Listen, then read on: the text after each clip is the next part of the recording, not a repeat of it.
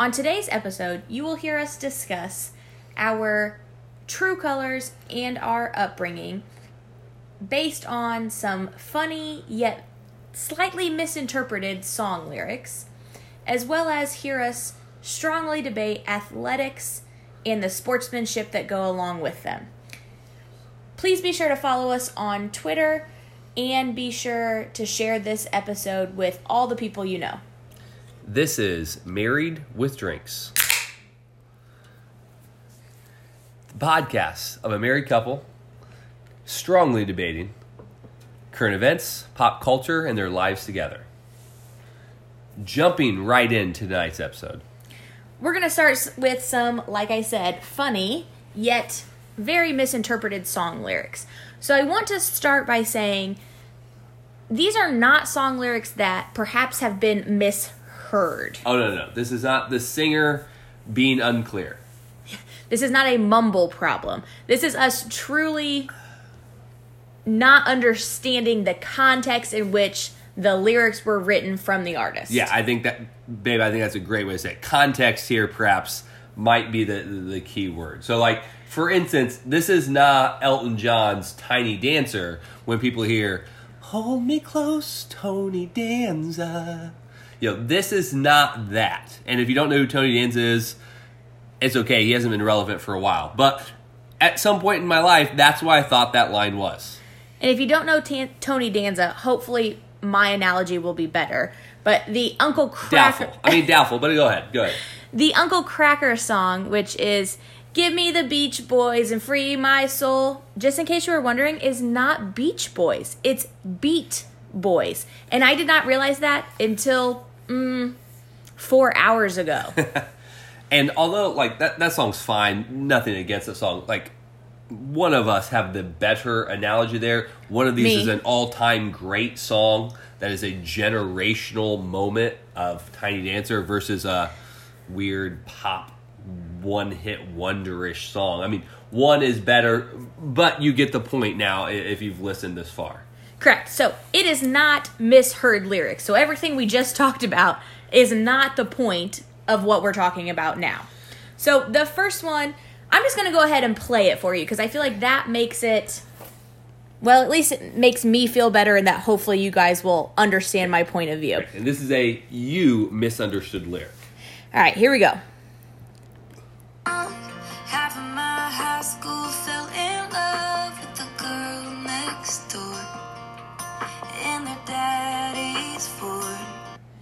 Okay, so What a whore, right? What a whore. Okay, maybe that's not how everybody feels, but that's how I hear that song. which would be a great example of our misinterpreted lyrics. Um, this is not a specific promiscuous young lady the song is talking about. I swore this song literally referenced one girl next door that all the boys fell in love with in her daddy's Ford, if you get what I'm saying. No, I mean clearly, and I'm sure you know Kelsea Ballerini and Kenny Chesney, who wrote this song together, apparently, uh, would would tell you this is more about a universal experience of falling in love with that you know neighborhood girl, girl next door, girl in your homeroom class. You know, sneaking out back of your dad's truck. Like it's not a specific moment, but much more of a perhaps cultural or coming of age kind of uh, moment that that is a shared experience, even though we all had different experiences and I hope different girls in the back of that truck. Well, I was gonna say, where I come from, the words fallen in love would be in quotes in the back of your daddy's Ford because Obviously. it's not exactly love that was happening there. Well, you know, I- I- you know, love, lust, it's all very confusing, especially when you're, you know, High school 16. kids, yeah. right, right. All very confusing, and, and you know, the lines are, are not all clear there. Okay, so we probably should have done this before. That's why we're not professionals. We do not own the rights to any of these songs. Correct. Not even Um, close. No, so please don't come after us and sue us. Um, yeah, we're literally just playing these off of a computer as we talk about them. So the next one is something that a- a song that you misheard. Correct. And so, uh, um, this was one of those things that I was a probably junior high ish uh, age, you know, so I don't know what I was in junior high, 13, 14 ish years old. Um, and this song was quite popular on the radio, and I listened to it, and there was very little of this song I understood. But the part you did, you really misinterpreted. Correct. the parts that I thought I understood, I didn't really understand. So, uh, you know, again, context here is important, and as we talked about upbringing uh, and maybe uh, environment's important to understand here. So, uh, you misunderstood the you know Americana classic, maybe country music ish reference in that first song by Kelsea Ballerini. Uh, you grew up in the city. I did. You grew up in an urban environment. I did. And so perhaps, you know, classic Americana is not your uh, first Right. influence. The concept of the girl next door didn't really exist. Right. Yeah. Gr- great point. So for me, growing up in a very non-urban, very rural part of Indiana, um, the hip hop song that you were about to hear, that we have no rights to, and please don't sue us. Um, I did not understand the following line. Go ahead. He, not even close did he understand. Close, close, close. All right, here it is.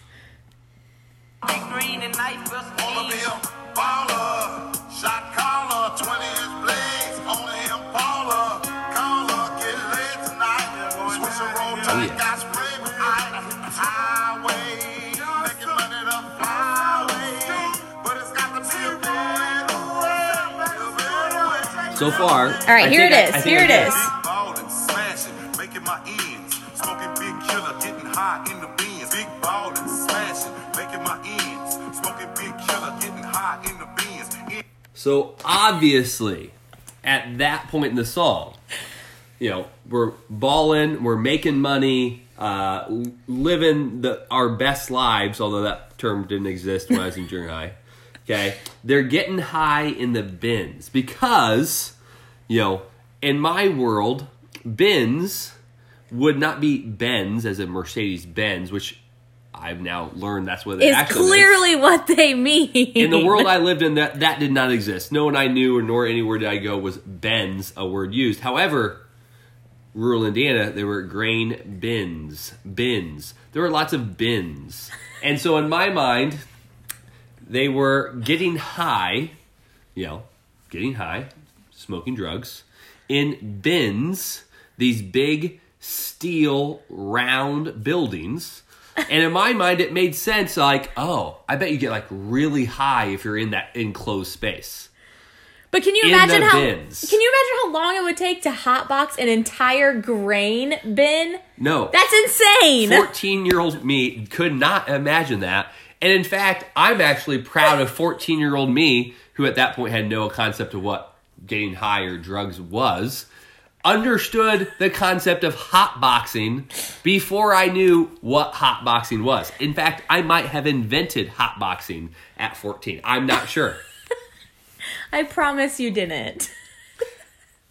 but again, me growing up in the environment, urban city that I grew up in, I, can't imagine anyone thinking Benz anything other than Mercedes Benz. Like, I, it just blows my mind that that you could even make that be something Sure. else. Sure, yeah. Uh, and and if, if they would have said Mercedes, I know what a Mercedes was. I, I knew a Mercedes, but never had heard the term Benz or Benz or you know whatever the proper pronunciation of the the abbreviation of that is.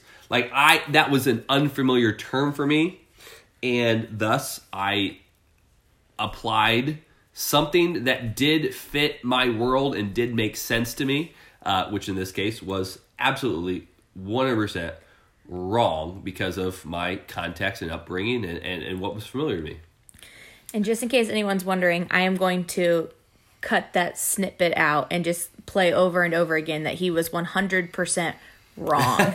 Because I don't hear that from him very often. So I'm just going to keep that in my own personal stash. Well, well, well, right, you know, 100% wrong, but, you know, I was also a cutting edge on uh, drug use in rural Indiana.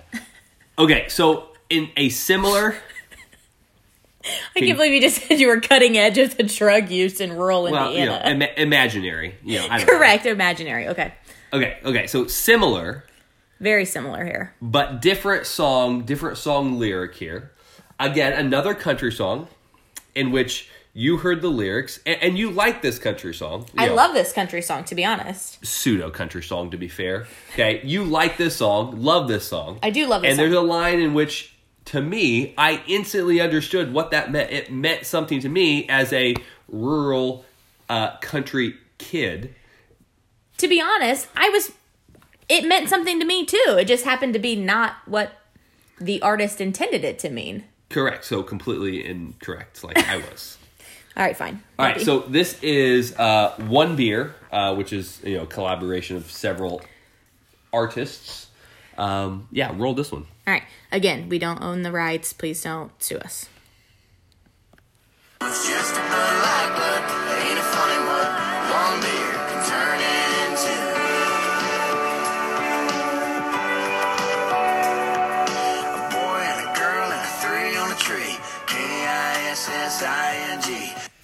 It was hard for me to not just like continue to play the song. I just decided that's where I would cut it off. But the key line there is three on a tree. Three on a tree. Okay, so what does that mean, or what did you think that meant when you first heard that line? so if you know the rest of the song, it's about a high school couple who perhaps had a few too many beers In the back of her daddy's Ford. in the back of her daddy's Ford. So again, circling back to what that means. Yeah. But and they wound up, you know, K I S S I N G. You know what comes next? into an unplanned pregnancy. unplanned pregnancy, then the marriage. So in my mind, the three on the tree was either, you know, the baby was turning three and it was an ornament that they had hung on their Christmas tree. Or, you know, we just celebrated our one year anniversary and we got ornaments about, you know, our first Fair, you know, yeah, like yeah. things like that. So it was, you know, the three on the tree. It was an ornament. It was a symbolic, important moment, and it was getting, it was an ornament or something Yeah. like an ornament getting hung on the tree. Like it makes sense in the song. Correct. And in some ways, it's, it's a much more nostalgic, beautiful idea than what it really was. Uh, if you don't know, what three on the tree means is uh, it's talking about the actual truck or vehicle they're in. Uh, it's a manual transmission. So, not the automatic that most of us drive in, in 2022, but a manual transmission uh, that you would have to change gears yourself. So there are three gears, which actually is a very really old idea. Even you know more modern things that are manuals have way more than three gears. But three on the tree would be you know that that stick shift in the middle is the tree in the middle of that that uh, console. Three different gears on that tree. So uh, three on the tree is really they're just talking about that old Ford truck that they fell in love with and perhaps you know. Um, Other parts of love happened in that truck too. yes, the love and the lust and all those things got confusing uh, and beautiful in the back of that truck and led to this family three on the tree. Yeah. So, just for the record, I am not crazy for thinking that it could have been an ornament. However, I am going to applaud. You know, Hardy is listed as the artist of Ah, record, okay, but there okay. are multiple people that are actually on the song. But, you know, a boy and a girl and a three on a tree. Like, that sounds way better, like, way more artistically functional, appealing than a boy and a girl in a truck. Like, I just, you know, so good job for them. Ah, okay. you know, okay. that that was my point. Like, it. It's a good line. It's a good line. Plus, you It- know, it is a good tree line. rhymes with lots of things. Right, so. right, yeah, helps to paint this picture, and again, you know, connects it like like country music often does, connects this to nostalgia and connects to you know what we might call Americana uh, versus But connects uh, only if you have those connections. correct only if you've been part of that that world, that community. Yeah. Because, you know, that's not the part that connects with me. Correct. Just like most of the lyrics from I Want to Be a Baller, I don't, today, at, at whatever age I am, uh, well in my 30s, still doesn't all make sense to me what those li- lines mean. Uh, but I did think I knew what Benz meant. I started to explain the song and then decided it wasn't worth it just for the podcast, so we stopped. Yeah, yeah. So our takeaway from this, or, or what I hope you you get to enjoy as you listen to this, is just how much uh, our reality uh, or where we are as a person influences our interpretation of, of songs and song lyrics, and and in some ways that's a, a really wonderful, beautiful kind of thought. I mean, I'm pretty sure in our first podcast you said something to the effect of my reality or my perception is my reality. True. And I Yes, feel like this yeah. is another very Hardly clear original, but yes, I stole that from someone. you know, this is a very clear example of that right here. Right. Yeah. And and isn't that what art's supposed to be? Now, uh, would anyone argue that these are three great works of art? No, not many people would argue that. But I, I you know, it, it is the point that you know art is uh, interpreted by the uh, viewer or listener in this case. And the connection and emotion you feel with it can be very different whether you you get it the way the artist intended or not cuz I love that song and I didn't get it. Right. So and I was still feeling like a big baller, getting high in the bins. You know, and that idea was still you know appealing to me. That that, that seemed cool. So. um yeah, on that note, Yeah. One last time, we do not own the rights to any of that music. I don't know how many times we have to say it to make it Please, please don't legal, but yeah. or you know take this down or, or whatever else we have to do. Um, okay, so our our other big topic tonight is um, really sportsmanship is the broad theme, For sure. um, but it started with us debating, discussing. Uh, as we've said before, we are both coaches in high school. Um, just to preface this, to make this make sense, uh, I have coached football. You have coached volleyball. Correct. Um, and the idea of handshake lines at the end of the game. And so that has obviously changed a bit in the uh, COVID era that we live in now. Drastically, at least for volleyball. Yes. Um, yeah, yeah, football, we, for the most part at this point, we just ignore it. Um, but is this a good practice that we still make people, students, kids, shake hands, go down the lines, and say, good game, good game, good game, good game, good game, good game, good game, you know, to 30 people or however many people it, it might be on their team? Is this good? Is this bad? Uh, I'll let you go first. What's your thought? So I'm just going to preface it with for those of you who don't know, in the sport of volleyball, you often shake hands at the beginning and you say good luck, good luck, good luck, and then at the end and you say good game, good game, good game. And so again, like he mentioned, because of COVID, at the beginning of the game we we stand at our end lines and we wave to each other and say good luck. And at the end of the game, we you know, whoever wins is celebrating and amidst celebrating, some people turn and wave and say good game. Right. Volleyball, very friendly in their uh, winning and losing. Yeah, and again, the volleyball community, at least in the area in which we are in, even though it is a city, I feel like there are so many people I know. So it's it's easy to be friendly because I know so many of either, you know, I either know Yeah. kids on the other team, parents a part of the program, you know, programs that we're playing against, coaches, like it's easy to be friendly. I feel like football you may know people, but I don't know. Football people are less friendly than volleyball people. That's the general consensus I'm going I to mean, I would, you know, I would also just make point. There's there's more. There's more people. So true, so true. So, my- Anyways, how do you Yeah. feel about the handshake line? sorry, I got distracted. I, in all honesty, I hate the handshake lines. It's forced. It feels fake.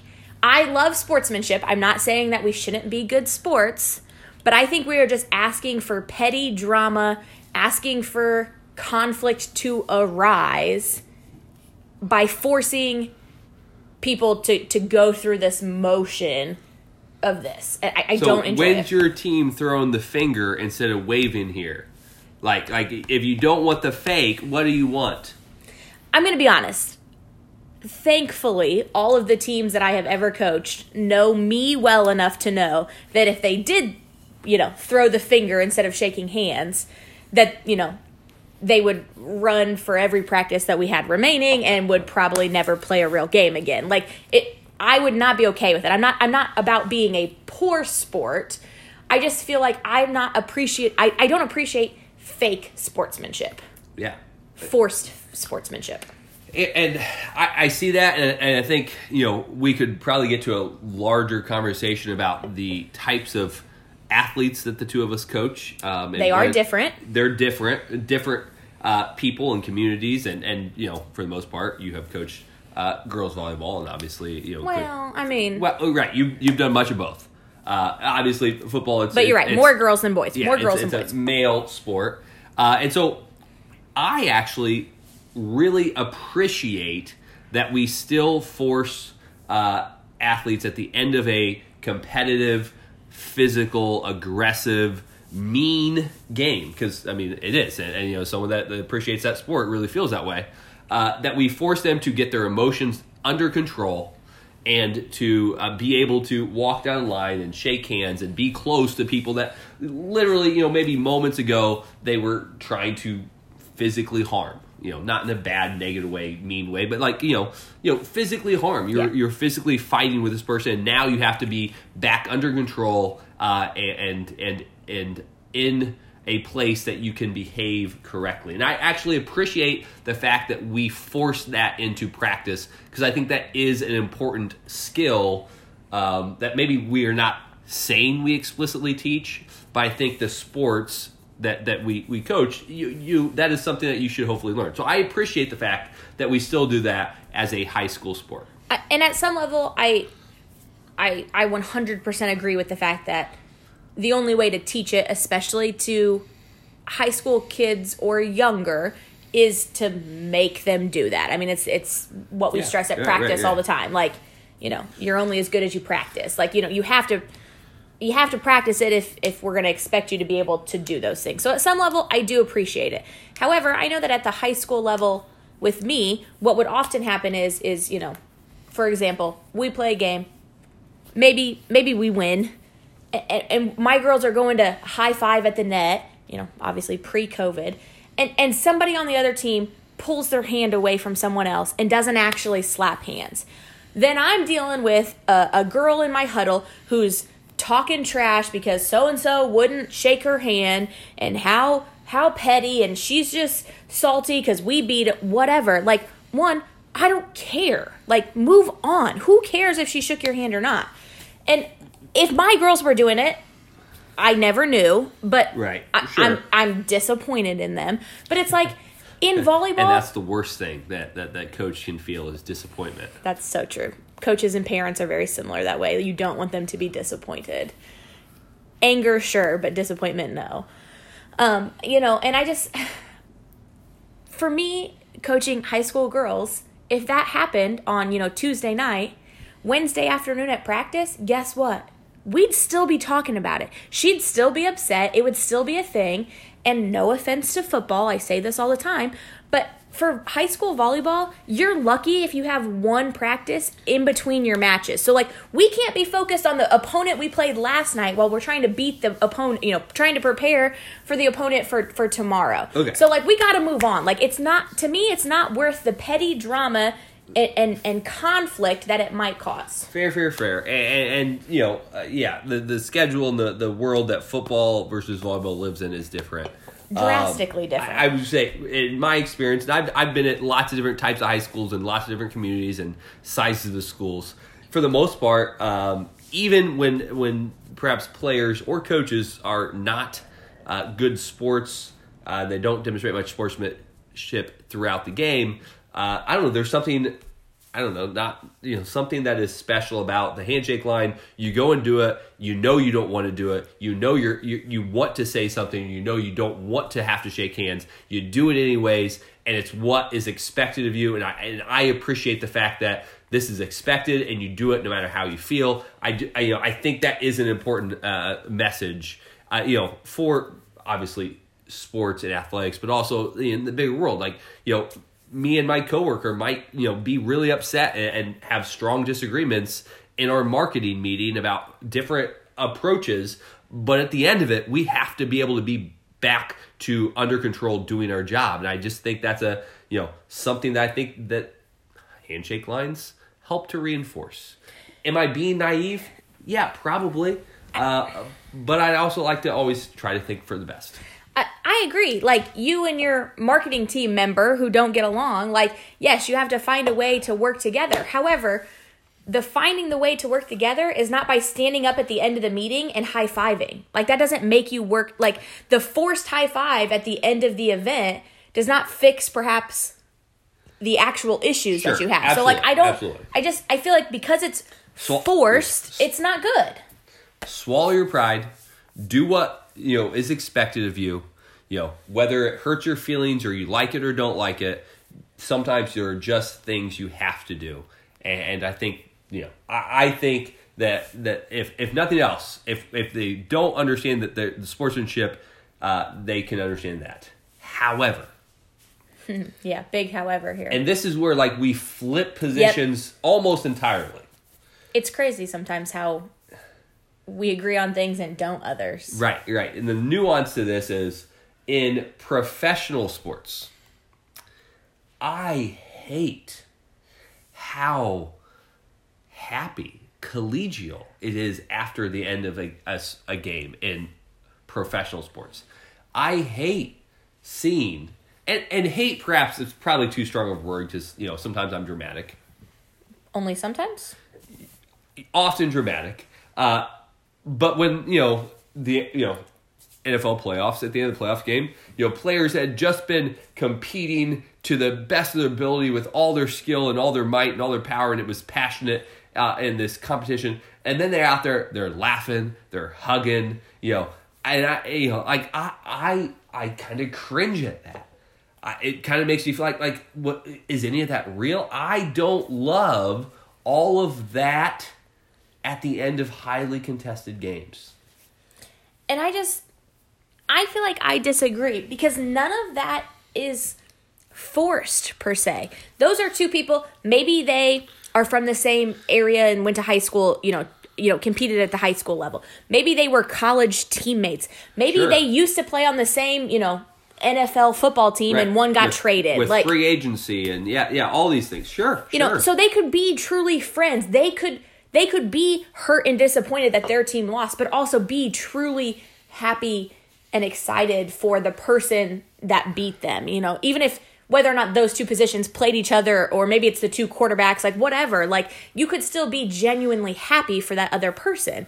And i just feel like perhaps sometimes at least in the argument we're having here, that part gets overlooked that you could still be genuinely happy because those the NFL is not telling you you have to go and hug the other person that Correct. plays your position. They're like no one is to walk off and they'd forcing like. Correct. No one is forcing you to do that. So that at least is genuine. That sportsmanship is real in my mind yeah, versus the forced stuff we make high school kids do. yeah, and and I, I I'm with you, uh, and and in some senses, and sometimes I like it and appreciate it, and and again, some of it's maybe just what I'm used to, and maybe the way I want uh, athletes to think and feel. Obviously, I'm you know. Again, I'm imposing my reality on it. I think that's Um, called projection. Yeah, yeah, I'm posing, re- projecting. You're right. Um, you know, so like at the end of the national championship game, the two coaches who had coached together for many years had a very, you know, short but meaningful interaction. You know, congratulating, asking how an injured player was. You know, like like that was good. But at the same time, it also wasn't, uh, you know, let's exchange jerseys and take pictures together. You know, I'm so proud. You know, like it, it was. Hey, you know, great job. You deserve to win. You know, tell me about this player. You know, okay, great. And then that was it. Like you know, it wasn't it wasn't a emotional moment for the, either of them. And they were two people that had spent lots of time together and and and shaking hands, saying you know congratulations, to me is different than the small talk in the middle of the field that or middle of the court, you know, or wherever that I see sometimes, and that kind of bugs me. Where it almost feel like they're excited about that more than the outcome of the game. and again, I think this is going to come back to the differences in our sports, but I feel very differently about this topic, especially when it comes to professional volleyball players. So I think Wait, is there professional volleyball? Exactly. That's my point. Okay. So most professional volleyball does not take place in the United States. So most people don't even know about it. There are some some leagues starting and there are some things that are happening and so there are some select times of the year where you might be able to say see US women's or US men's volleyball players compete against each other. But most of that true competitive professional volleyball is all happening overseas Poland, Italy, Germany, all kinds of countries, not the United States. So for me, some of the things I notice is because I don't get to see some of that European volleyball very often, I see volleyball at the Olympics and I'll watch, you know, I'm going to be pro USA here for a second, but I'll watch. Why wouldn't you? I watch, you know, the US women's team beat Poland, and I see US women's players, you know, this is a a, a, an elimination round. Like the, the Polish team is out. They are no longer competing in the Olympics. It is heartbreaking. People are upset. And there are U.S. women's volleyball players consoling those players from other countries because they played professional volleyball together. And and that's the relationship that they have. And they truly do you know the US women's team obviously I mean they just won a gold medal. Like they're not sorry that they won a gold medal. However they are proud and and and and they have some emotion feeling you know f- towards the team that they just beat especially if they're at some part parts of the year teammates with those people. And i just think it's a Right. special moment and connection that you can't teach high school athletes by forcing them to slap each other's hands at the end of a game like that's not the same thing I, I agree. It's not the same thing, and you know, like you, you make a good argument, and, and I feel that, and I think that's a great. Um, but I just, I, I just remember how great sports rivalries are, and how delicious it is when uh, competitors don't like each other or don't want to be friendly after the game. Not saying they're going to go after them or say anything bad, but they don't want to be friendly. I just, you know, you're you like know, flashing back to some nba contentious absolutely, times. absolutely. You know, Indiana kid loved Reggie Miller and the Pacers. Thinking back to the Pacers and Knicks and those those just you know dynamite series that were just physical and nasty and mean. And, and like they weren't they weren't hugging congratulating each other at the end. Hey i'm so proud that you're moving on. Great game. Now did that happen? Maybe. I didn't see it. Did it maybe happen you know later that wasn't on tv sure. But the feeling was like when you got beat you were upset, angry. Yes, you're going to shake hands because that's what you have to do because that's part of the game. But then you're going to leave, and, and you do not want to see your opponent excited, happy. You know, you don't want to congratulate them, at least not in that moment. yeah and But- you know how i feel about the nba so i just have no comment here Well, correct, and, and you know, NBA today is is a different uh, different animal than what what we talk about. Uh, but speaking of the NBA today, that is a perfect way to segue into our rants for the week. Okay, so our rants each week, we both get a few moments here uh, to just simply talk uh, in our relationship. You know, when when someone's upset or someone wants to, uh, you know, vent. You know, a question we try to ask each other, or a question we try to phrase is, "Do you want solutions or do you want support?" Uh, and sometimes it's solutions. I want you your your opinion and thoughts on this, and sometimes I just want you to hear what I have to say. And so for our rants, we is all about support. So, babe, I support you. What is your rant for the week? All right, so this week gonna circle back to some NBA basketball, which is not my favorite. I I love basketball. I grew up loving basketball, and I basically the NBA stands for not basketball association. Like it's not real basketball. But my biggest problem with it, the, the the easiest thing that they could fix, or maybe the easiest thing that they could have never messed up, was the fact that the numbers for basketball jerseys in the NBA, no single digit should be bigger than the number five. Now, some of you just heard me say that, and you're going to say, wait, there's more than five people on a basketball team. You can't just have one, two, three, four, five. That's not what I said. No single digit. So we can have one through five, and then we can have, you know, 10, 11, 12, 13, 14, 15. But the number, no disrespect Or to the 44. 44 is fine. 55, the highest number, fine. No disrespect to the late Kobe Bryant, but the number eight should not exist in basketball. That's not a thing. No disrespect to LeBron James. I mean, he's not always my most favorite basketball player. The number six does not exist in basketball because referees should be able to give all signals to the you know, the the official bookkeeper for fouls and you know with one hand. And you can't make the number 6 or the number 8 with one hand. And, and this is, you know, you're going to hear more about my backstory than maybe you should, but my father was a basketball official. That is not a thing. All fouls should be able to be given with one hand. Promise you that is a real thing. And I don't understand how they became in love with these numbers because, in theory, both their high school and college teams should not have allowed them to have those numbers. So, where did these magic numbers that are bigger than the number five, where'd they come from? Okay, I'll stop ranting because that was way longer than it should have been. No, that was that was excellent. And, and and the good news for for those listening is that your rant is excellent. Mine is uh, going to be short and probably less important. Uh, my rant is popcorn.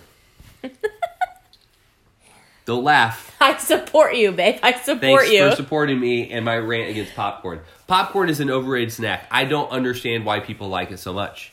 It is a greasy, um, messy thing that we eat with our hands.